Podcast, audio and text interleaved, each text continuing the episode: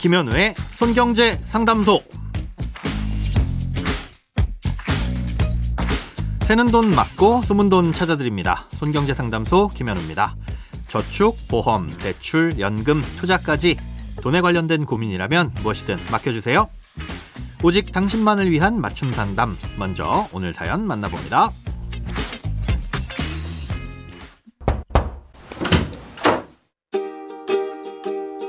누구든 궁금할 것 같은 내용들만 쏙쏙 알려주시는 것 같아서 챙겨 듣고 있습니다. 유익한 정보들을 친절하고 꼼꼼하게 알려주셔서 감사합니다. 저는 62년생이고 2009년에 5년 갱신형 실손보험에 가입하여 현재 월 7만 6천 원 정도의 보험료를 내고 있습니다. 그런데 최근에 상담원을 통해 2년 뒤 갱신이 되는데 그땐 보험료가 11만 5천 원 정도로 인상된다며 지금 4세대 실손으로 갈아타라는 갈아타라는 권유를 받았습니다.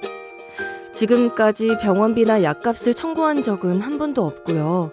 저희 남편은 고혈압과 당뇨약을 복용 중입니다. 실손 외에 다른 보험은 없는 상태여서 어떻게 할지 고민이 많습니다. 갱신 때까지는 시간이 아직 많이 남아 있으니까 그때 가서 결정하는 건 어떨지도 알려주세요. 네, 2009년에 가입하신 거라면 소위 말하는 1세대 실손보험입니다.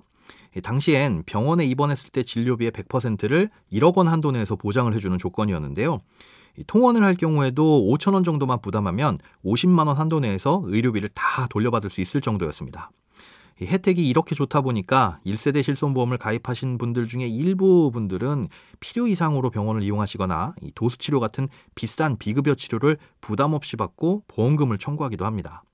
그렇게 보험사가 지급하는 보험금이 늘어나게 되고 결국은 보험료가 크게 오를 수밖에 없는 건데요.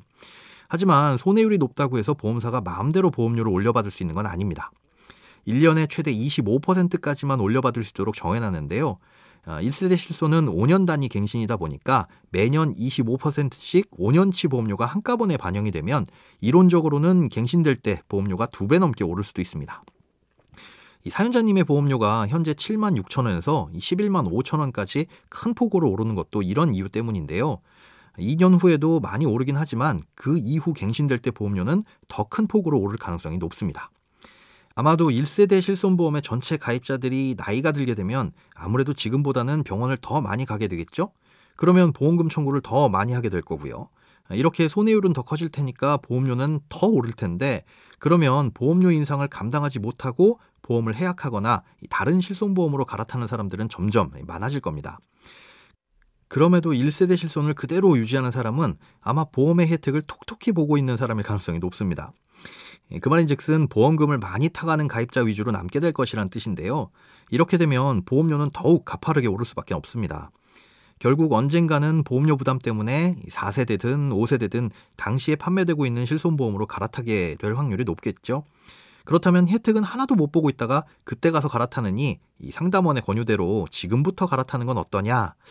사연자님의 경우엔 당장에는 혜택을 보고 계시진 않지만 다른 보험이 없기 때문에 보험료가 크게 부담되는 게 아니시라면 일단은 갈아타지 않고 유지를 하는 게 좋을 것으로 보입니다. 예, 특히 남편분의 경우엔 만성질환도 있으셔서 더욱 그렇고요. 현재 판매되고 있는 실손보험으로 갈아타는 것은 언제든 할 수 있는 거니까 평상시 저비용으로 만약의 상황에 대비한다는 보험의 본래 목적으로 보자면 당장 보험료가 부담되지 않는 수준에서는 유지하시는 게 좋을 것 같다고 말씀드리는 겁니다.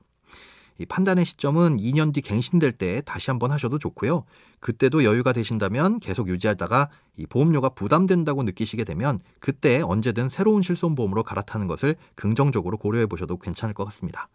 예, 무엇보다 애초에 병원비가 들 일이 없는 게 가장 좋은 거니까요. 관리 잘 하셔서 건강하시길 바라겠습니다.